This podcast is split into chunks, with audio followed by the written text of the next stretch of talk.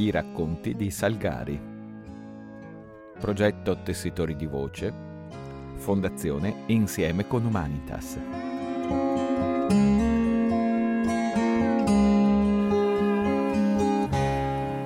Le novelle marinaresche di Mastro Catrame. Le sirene. Alle otto precise, papà Catrame era al suo posto pronto a raccontarci l'ottava storia. Guardammo il suo volto in carta pecorito per indovinare se fosse di buono o di cattivo umore, poiché da questo si poteva argomentare se la novella era allegra o triste. Le nostre investigazioni riuscirono però vane, poiché il suo volto non nulla diceva. Solo notammo che pareva un po' nervoso egli non faceva altro che levare di bocca la vecchia pipa e cacciarvi dentro il suo pollice quantunque essa tirasse meglio del solito. Era imbarazzato a trovare l'argomento? O il suo cervellaccio tardava a risvegliarsi?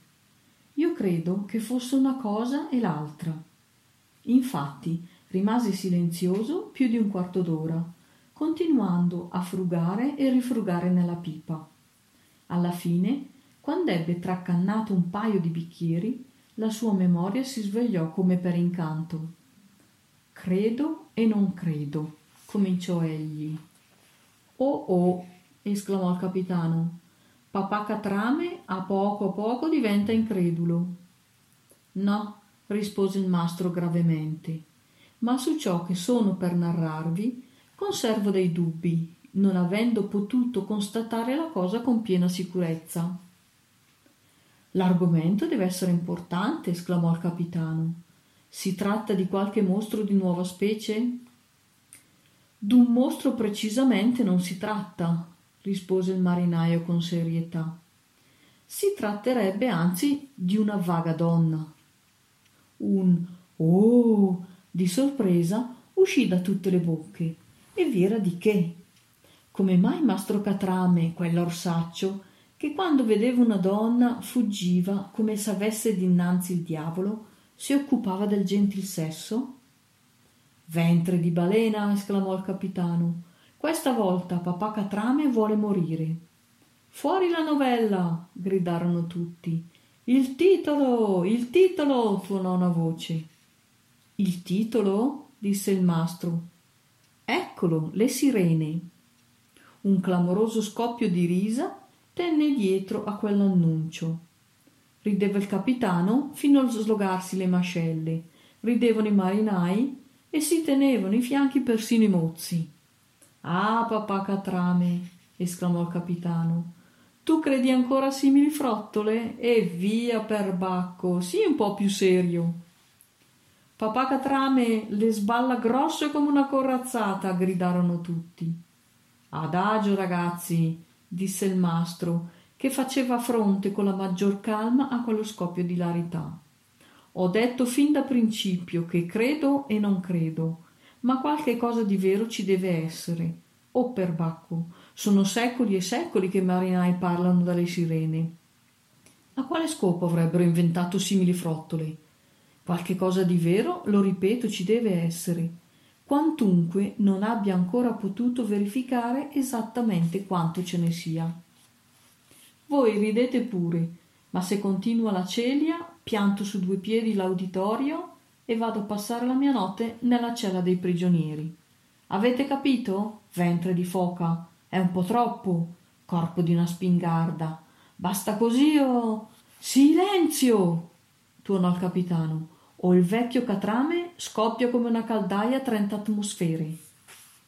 Con uno sforzo prodigioso frenammo la nostra ilarità e il silenzio più profondo regnò attorno al mastro.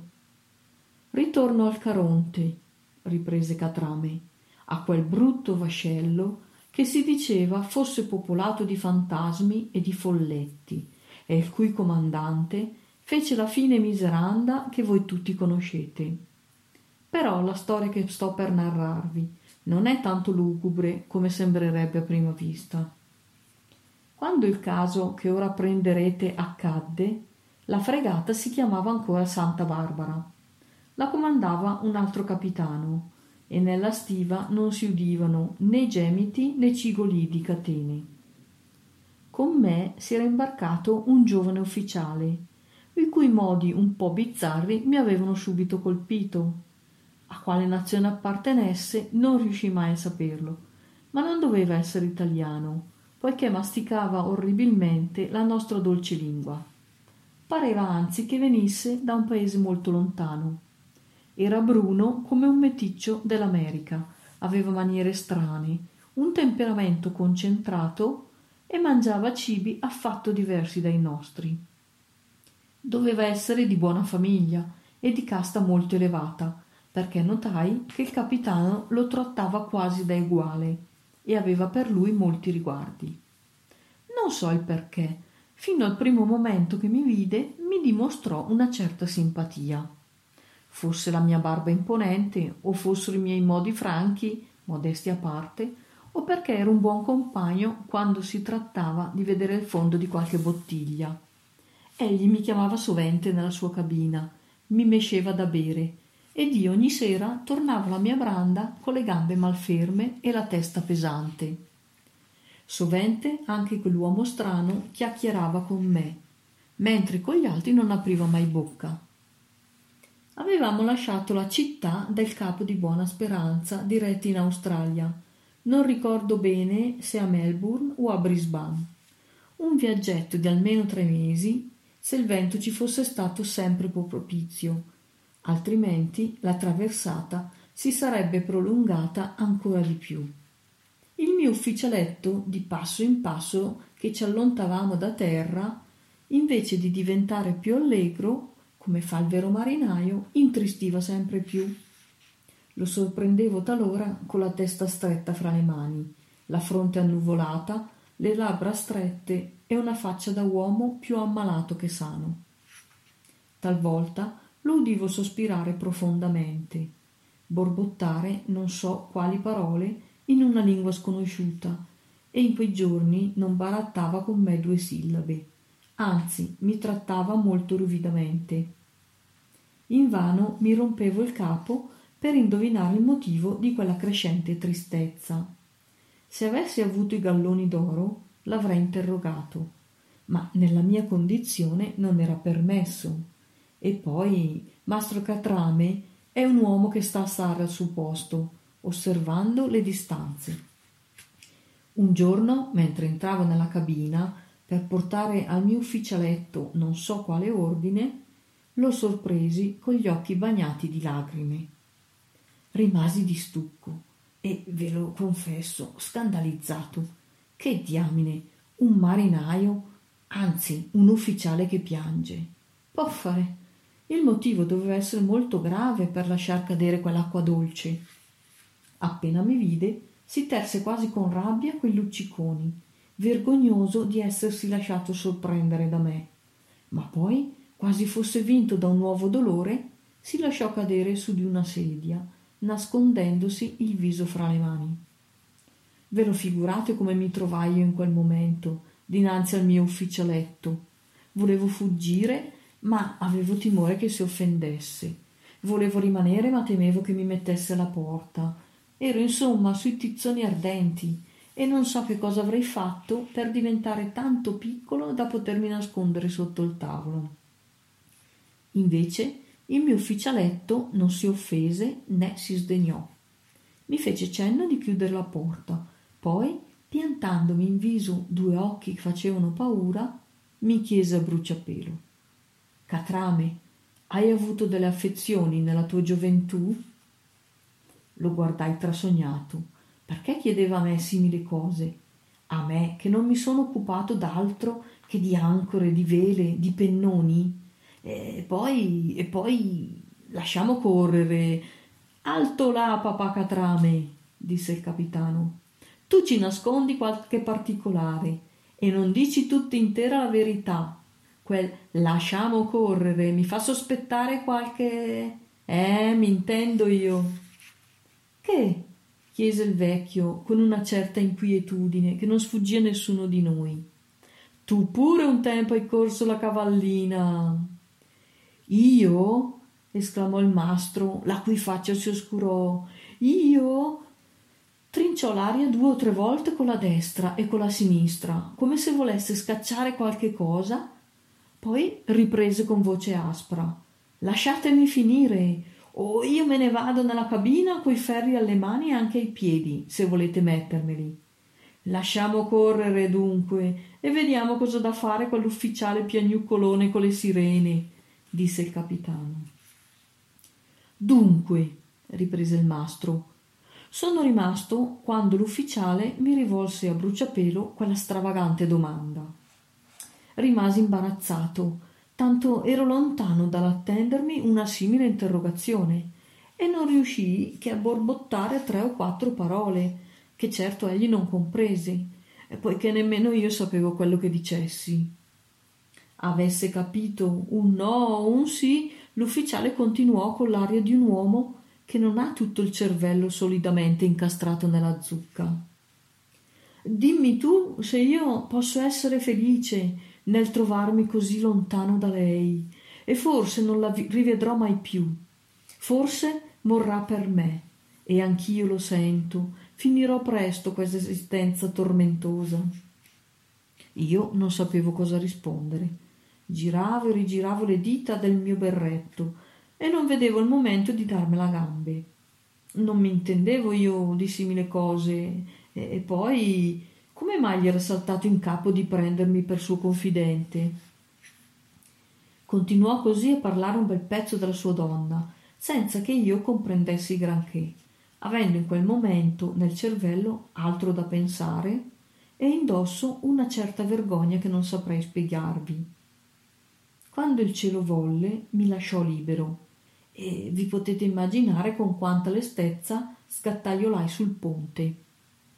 Per quindici giorni non misi più piede nella sua cabina, per paura che mi facesse qualche altra simile domanda o che mi riparlasse della sua infelicità e della sua donna. Egli d'altronde non mi mandò più chiamare e non comparve che rade volte sul ponte. Era però sempre abbattuto, pallido, triste, e nei suoi occhi brillava una strana fiamma. Vi confesso che mi faceva paura tutte le volte che mi fissava. C'era qualche cosa di sinistro in quelle pupille, e per quanto chiudessi gli occhi me le vedevo balenare sempre dinanzi e le vedevo anche alla notte luccicare in fondo alla mia branda o negli angoli più oscuri della mia piccola cabina, sotto le sedie, sull'orlo del tavolo, sulle pareti. Io incominciavo davvero a temere che quell'uomo mi avesse affascinato o comunicato la sua pazzia, poiché io lo ritenevo un vero pazzo. Papà Catrame si interruppe, guardandoci, e fosse l'impressione o altro, anche nei suoi occhi vedemmo in quel momento balenare un lampo simile a quello che egli scorgeva negli occhi del misterioso ufficialetto. Era un baleno d'una tinta indefinibile, che ci metteva indosso un certo malessere. Si sarebbe detto che ci affascinava. A poco a poco però quel lampo si spense. Il vecchio fece una mossa brusca come per risvegliarsi e continuò la sua curiosa storia, ma con voce stanca, spossata. Una sera, mentre mi trovavo nella stiva, ritirando certe gomene che dovevano servire per ricambio d'un paterazzo, mi sentii improvvisamente battere sulla spalla. Mi volsi e nella semioscurità vidi quei due occhi che mi guardavano con un'ostinata fissazione non scorgendo di primo colpo l'ufficialetto, mi sentii prendere da un vivo terrore e lasciai cadere le gomene per fuggire. Ma una mano di ferro mi trattenne violentemente, mentre una voce mi sussurrava agli orecchi. L'ho veduta. Mi alzai di scatto e mi trovai dinanzi all'ufficiale, al pazzo. Chi? chiesi coi denti stretti. Lei. Non so che mi trattenne dal rispondergli male. Ero arcistufo di quel pazzo da catena, tanto più che cominciava a farmi paura. Vedendo che io rimanevo impalato dinanzi a lui senza parlare, mi ripeté con un'intonazione pazza. Ti ho detto che l'ho veduta. Ebbene? chiese alzando le spalle. Era bella, sai? Ne ho piacere. E mi ha detto che mi vuole sempre bene. Tanto meglio. E che tornerà a trovarmi. Buon segno. Vieni a bere nella mia cabina, ti parlerò di lei. Mi sono sentito imperlare la fronte d'un freddo sudore a quella proposta, non perché mi dispiacesse il bere, anzi tutt'altro, ma trovarmi solo con quel pazzo, ciò non mi andava sangue. Gli risposi che ero di quarto e che dovevo conferire col capitano, che perciò per quella sera mi dispensasse dal tenergli compagnia. Non attesi nemmeno la sua risposta e salii più che in fretta sul ponte, mandando un altro marinaio a compiere l'operazione delle gomene, temendo di ritrovare ancora il pazzo. L'indomani mi mandò a chiamare, ma mi guardai bene di andare nella sua cabina e gli fece dire che ero ammalato. Non so se credesse alla mia malattia o se si fosse accorto che io non volevo più saperne di lui. Mi ricordo che mi lasciò tranquillo e io fui contentissimo e lo sarei stato di più se si fosse dimenticato di me. Quando però lo vedevo apparire in coperta, fuggivo più che in fretta e andavo a nascondermi nel pozzo delle catene, onde non potesse trovarmi.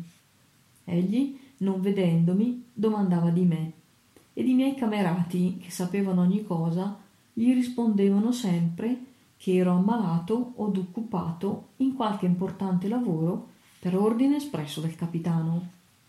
L'ufficiale allora sospirava lungamente e tornava nella sua cabina più cupo che mai.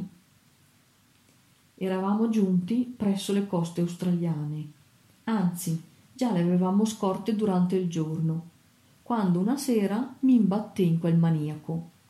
Vi assicuro che passai un brutto quarto d'ora quantunque sia stato l'ultimo. Mi trovavo seduto a poppa, dietro la ruota del timone, attendendo la fine del mio quarto di guardia per andarmene a dormire.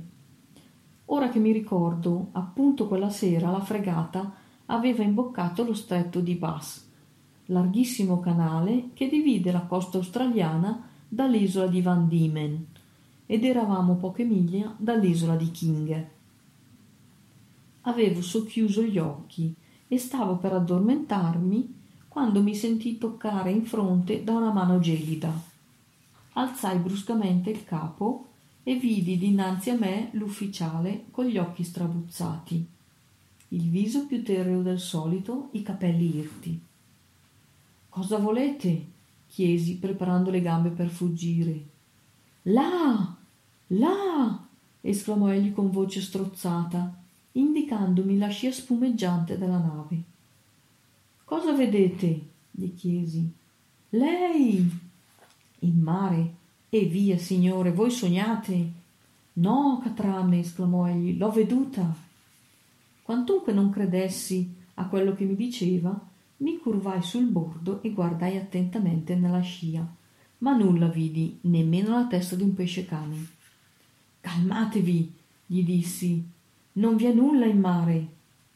Ma sì, ripreso con sovrumana energia, ti dico che l'ho veduta, là, in mezzo alla spuma. Sarà stato uno scherzo dei vostri occhi.